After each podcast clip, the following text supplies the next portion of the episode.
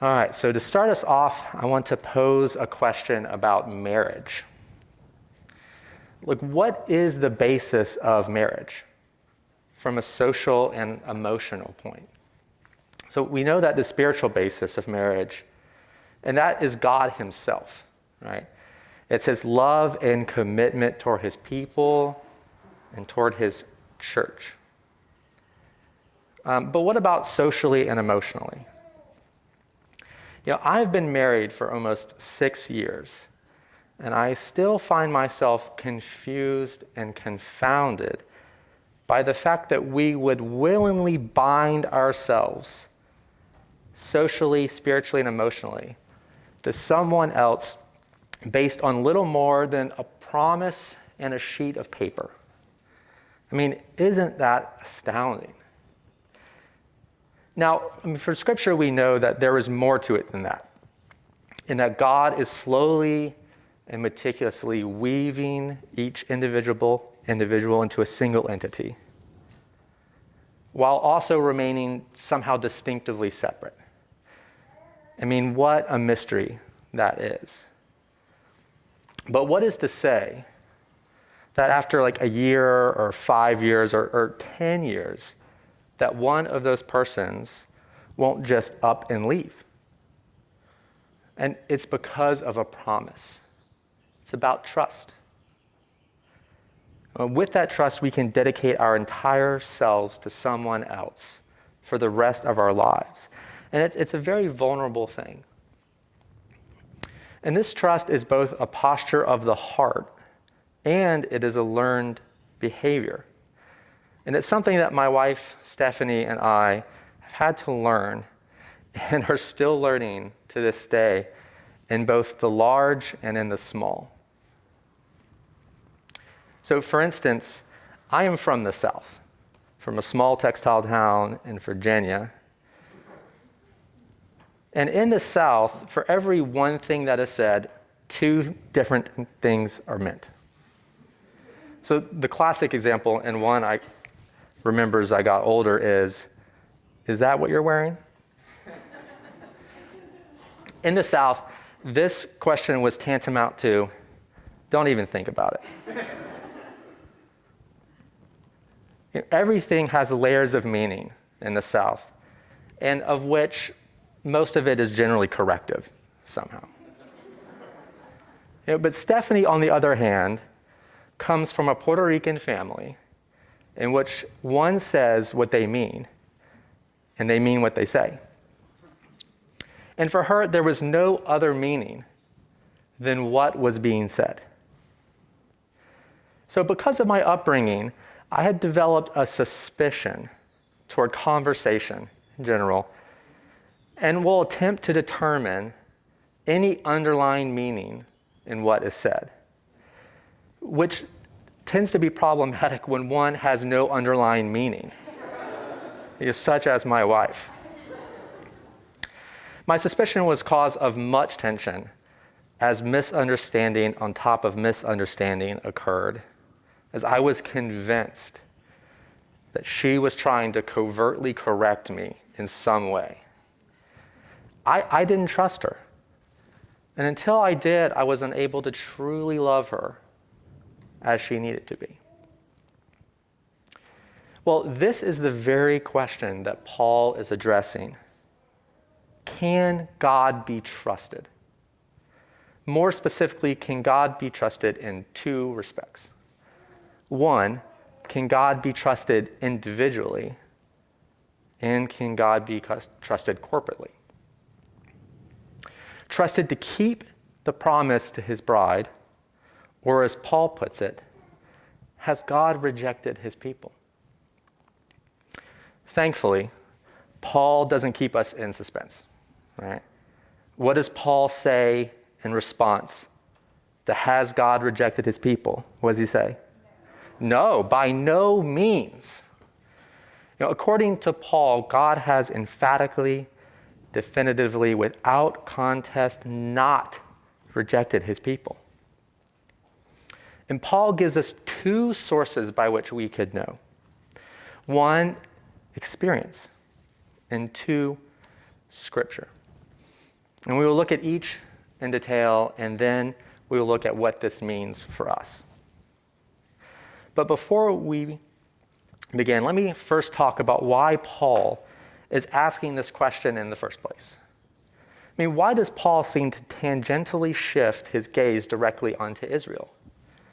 You know, in chapters 1 to 8, Paul lays out his great framework of salvation the universality of sin, faith over works, reconciliation with God, freedom through the Spirit from the law, and new life in Christ as sons and daughters of God. So, why would Paul shift his gaze onto Israel? Well, let me tell you. It is because Paul is gripped by anguish, stating in the beginning of chapter 9 that he has great sorrow and unceasing anguish in my heart. Great sorrow and unceasing anguish. Wow. What powerful emotion.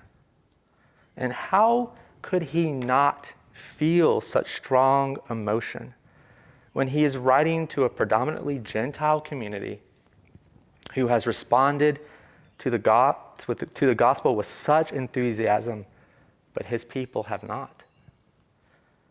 I mean, after laying out the incomparably mighty works of God through Jesus, how could he not feel anguished? Paul is a writer that writes with great emotion to the point that he will just spontaneously break out in praise, as in Galatians, but in this case, in great sorrow. So for him, this question is greatly personal. But not only is it personal, but it speaks to a greater question Is Israel a lost cause? It is with this lens that Paul writes chapter 11. So when Paul asks, Has God rejected his people? he is also asking, Are his people too far gone for salvation? It is why Paul answers with such conviction, By no means. So let's look at Paul's two sources for his great conviction experience and scripture.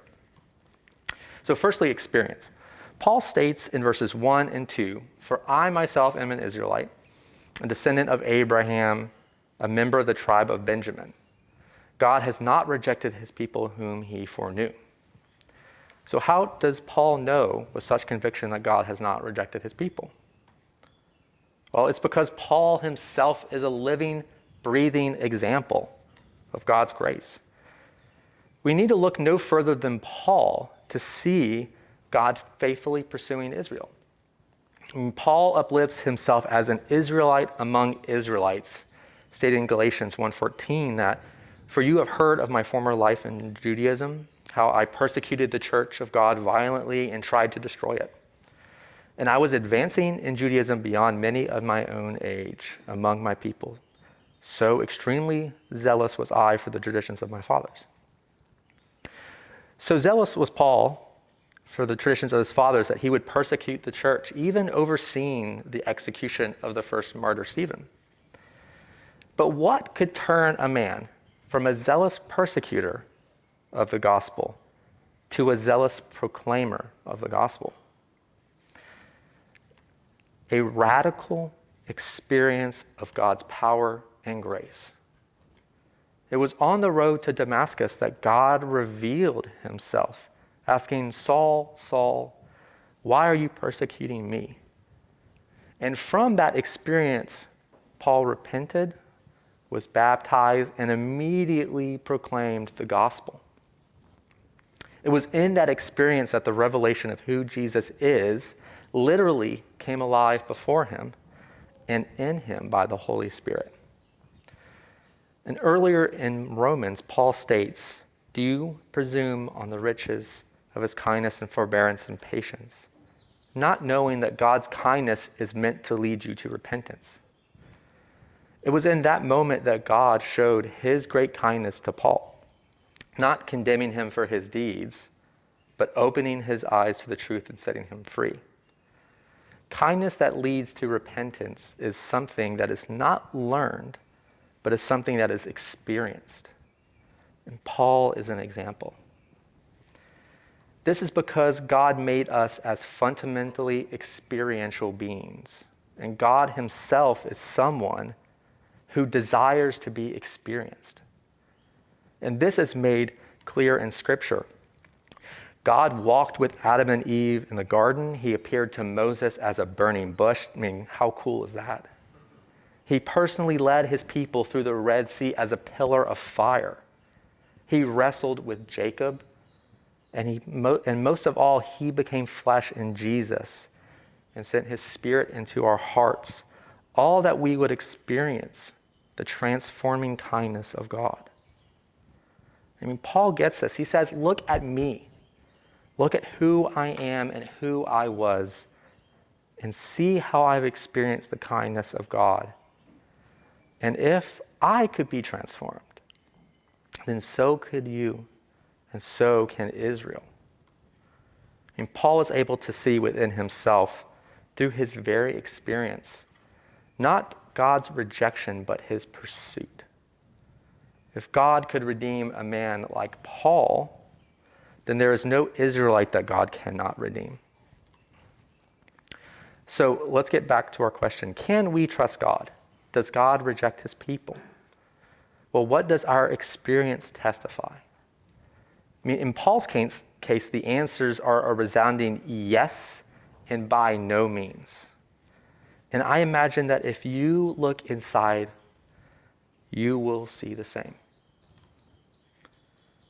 Now let us turn to our second source, Scripture. In chapter 11, Paul turns to the example of Elijah. In the second part of verse 2, he says, Do you not know what the scriptures say of Elijah, how he appeals to God against Israel? Lord, they have killed your prophets, they have demolished your altars, and I alone am left, and they seek my life.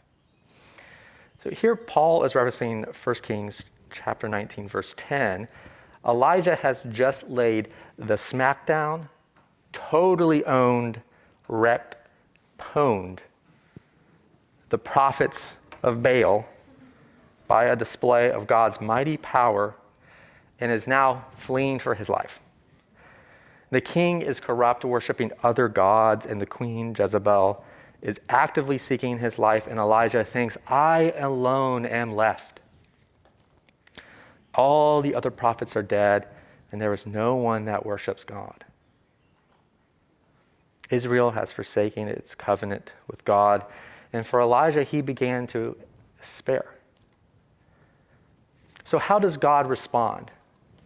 God responds with this in verse 4 I have kept myself 7,000 men who have not bowed the knee to Baal. 7,000.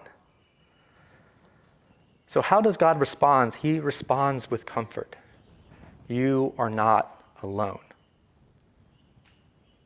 And in his despair, Elijah was unable to see his present situation. But what Elijah could not see, God could. While his people had not been faithful, God was. And while the enemy was seeking the life of Elijah, God was preserving it. As the psalmist says, To you they cried and were rescued. In you they trusted and were not put to shame. Scripture testifies. And this theme of a small, faithful group of people chosen by God runs throughout the Bible from beginning to end. Elijah is not alone throughout history. When the Lord saw that the wickedness of man was great in the earth, and that every intention of the thoughts of his heart was only evil continually, and the Lord regretted that he had made man on the earth, and it grieved him to his heart. Noah found favor in the eyes of the Lord.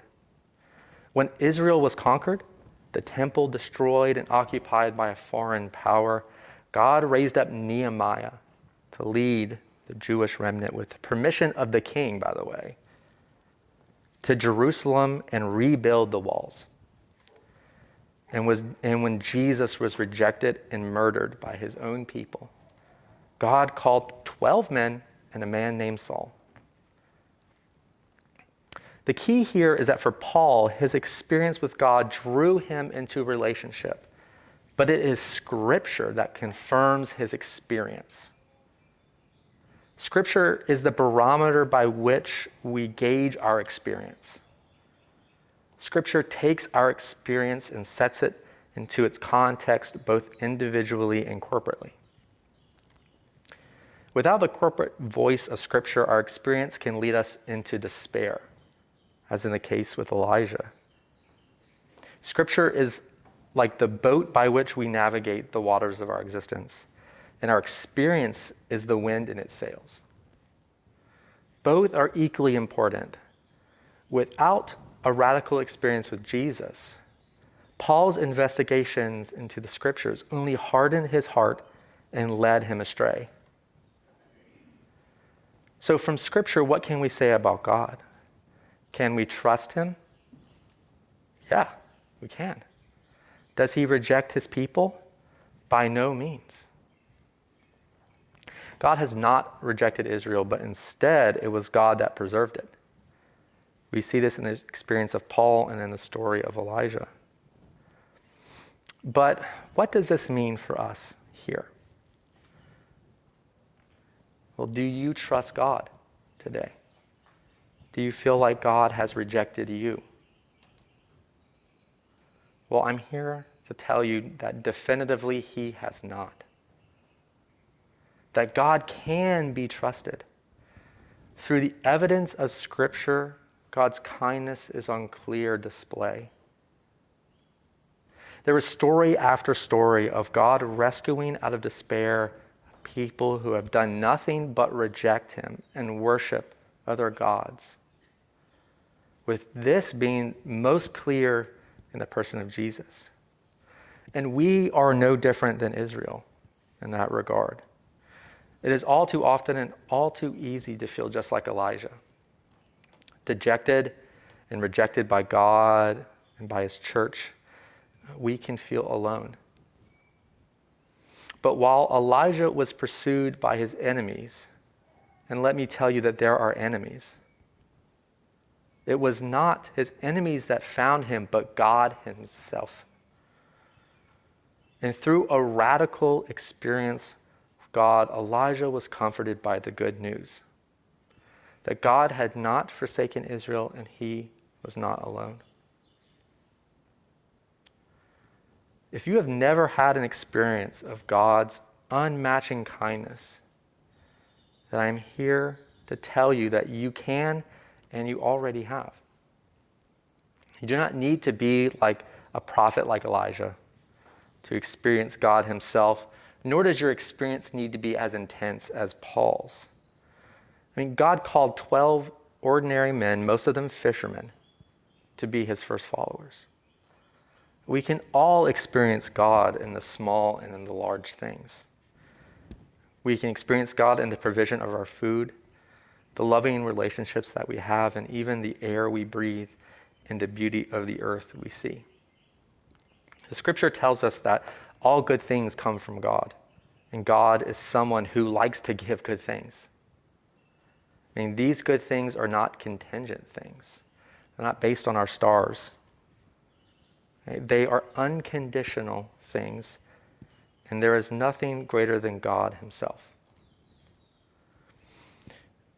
But you must ask, Tanner, how do I know if I am experiencing God? Well, we can return to our two sources look at Scripture and listen to the experiences of others who often read Scripture and live like Jesus does through the experience of others we know and um, yeah who know and live like god you can see how they experience god and in turn can help you understand your experiences.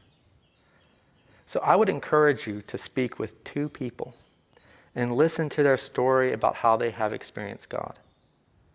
Listen to them and let it shine light into your own story. But most importantly i would encourage you to pray to God for an experience with Him. Invite Him into your life and see how He shows up.